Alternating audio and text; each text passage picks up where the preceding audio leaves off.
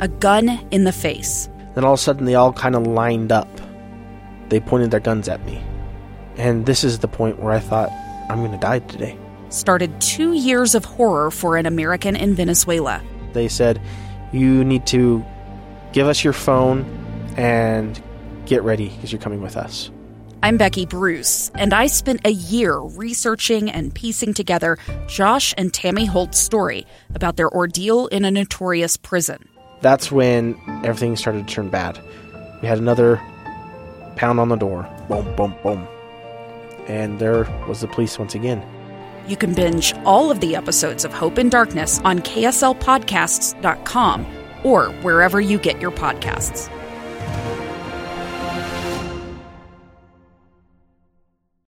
Inside Sources. Inside Sources. Inside Sources. Where KSL offers Utah deeper insights on the news. Host Boyd Matheson divides rage from reason and elevates the conversation on issues crucial to our community. On KSL News Radio 102.7 FM and 1160 AM.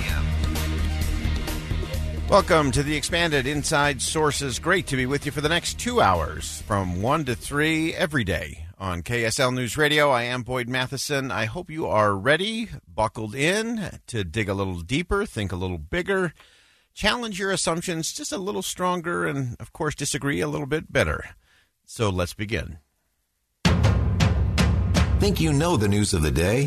Think again. It is time to think again, to stay with the questions just a little bit longer, see if we can't get some different insight. Uh, of course, a lot of the discussion in our nation's capital has been centered on infrastructure and what is going to take place there as it relates to legislation, the president's proposal. The president uh, has said that he is willing and welcomes any good faith effort to find common ground uh, to get things done uh, in order to improve the infrastructure in the United States of America. And we're going to think again about uh, what exactly is in that $2.3 trillion uh, infrastructure package. Uh, some people disagree with the size. Some people disagree with what's in it and what's not. And we want to, just go a little deeper in terms of what is in it and why is it in it. And uh, is everything that's in there, should it be in there or should it be debated somewhere else? Uh, those are all really challenging things. There's a new proposal out today uh, that uh, has uh, the Republicans' view. It's about a quarter of the size of the Democratic uh, proposal in terms of infrastructure. So let's break that down just a little bit. Uh, Mississippi Senator Roger Wicker uh, says that Republicans have a, a, new plan and that it will actually is more focused and more realistic than what the Democrats are offering. 568 billion is a very, very generous offer in um, in dealing uh, with, with infrastructure. It will get us a long way uh, to where we want to go in a, in a five year plan. So 568 billion versus the 2.3 trillion that the uh, that the president and the Democrats are putting forward. Uh, so that's a pretty big difference there. One of the really fascinating things to me in this is that even though the Republican plan is 75% smaller than the Democratic plan, it actually spends three times as much on bridges and roads. So in the Democratic plan, again, this is 2.3 trillion total, but within that 2.3 there's only 115 billion for br- bridges and roads. The Republican plan, again 568 billion total, has nearly 300 billion. So three times as much spending on the infrastructure of bridges and roads. Another interesting comparison in the Democratic plan, there's uh, only 25 billion set aside, only 25 billion. Sounds like it's a small number. Uh, but it's about half of what the Republicans are putting forward, over 44 billion for airports. Uh, and you can go on down the list. There's some really interesting things in terms of uh, what is actually being spent in terms of infrastructure. Uh, that led Senator Pat Toomey, who was part of this uh, new proposal that was rolled out today, uh, who said that the big reason there's such disparity in the numbers is all of the things that have been packed into the Democratic plan that really aren't infrastructure.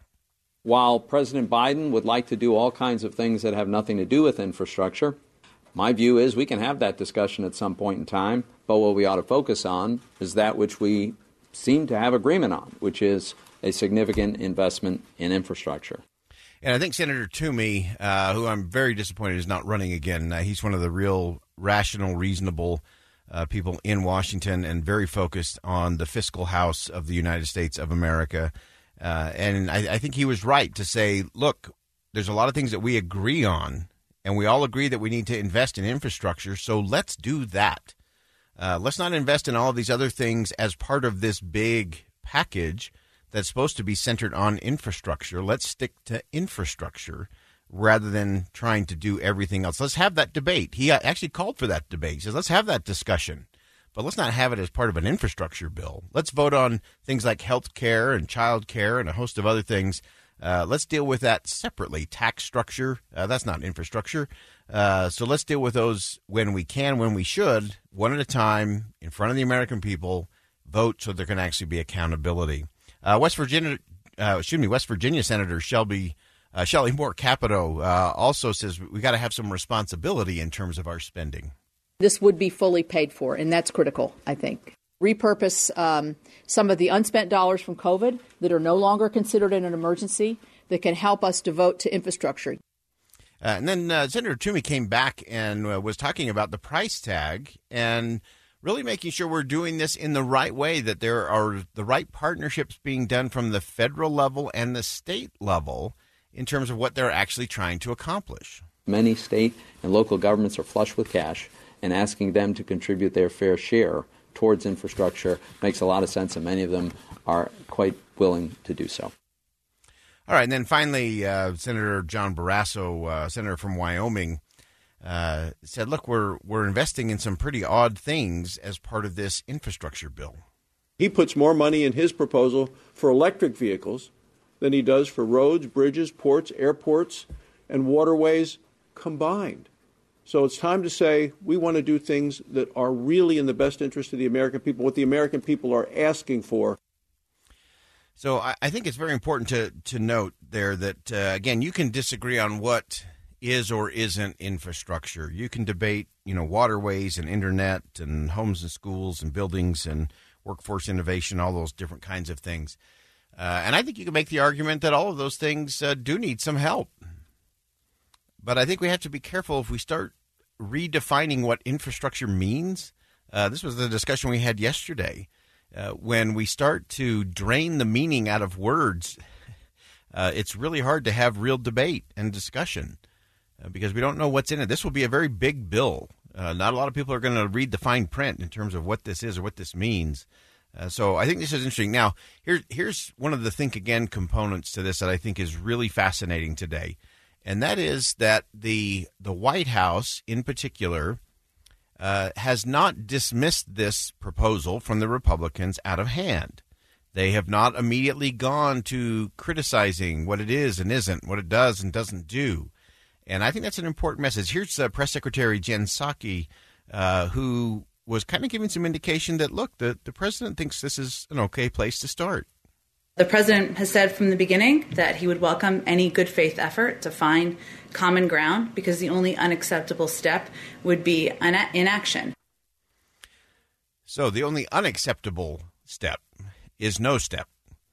And so I think the fact that the White House, in particular, some some members of the Democratic Party have already criticized and, and gone down that path uh, of the purely political.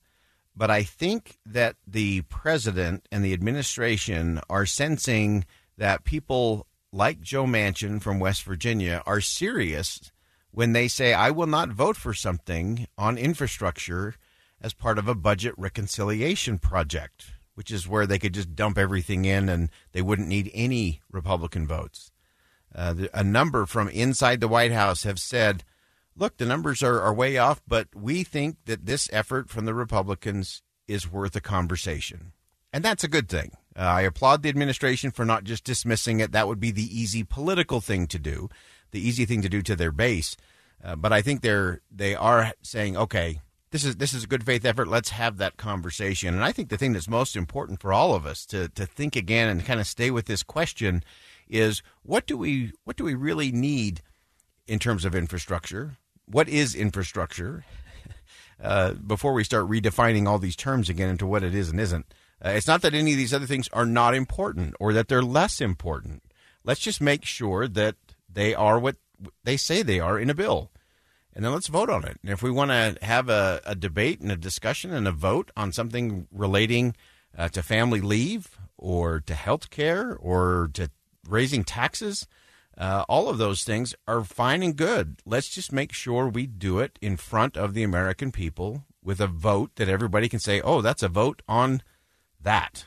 that's infrastructure, or that's health care, or that's immigration, as opposed to these big bills uh, that are not getting any bipartisan support. Uh, we can do that, and I, I think uh, both the administration and uh, senators like Senator Toomey are saying, look, let's come at this in a good faith kind of way, and let's do what's best for the American people when it comes to infrastructure. Think you know the news of the day? Think again. So, again, lots to uh, follow and watch over the weekend there. We also are hearing uh, from our sources that the president will likely start talking about raising taxes on the wealthiest Americans.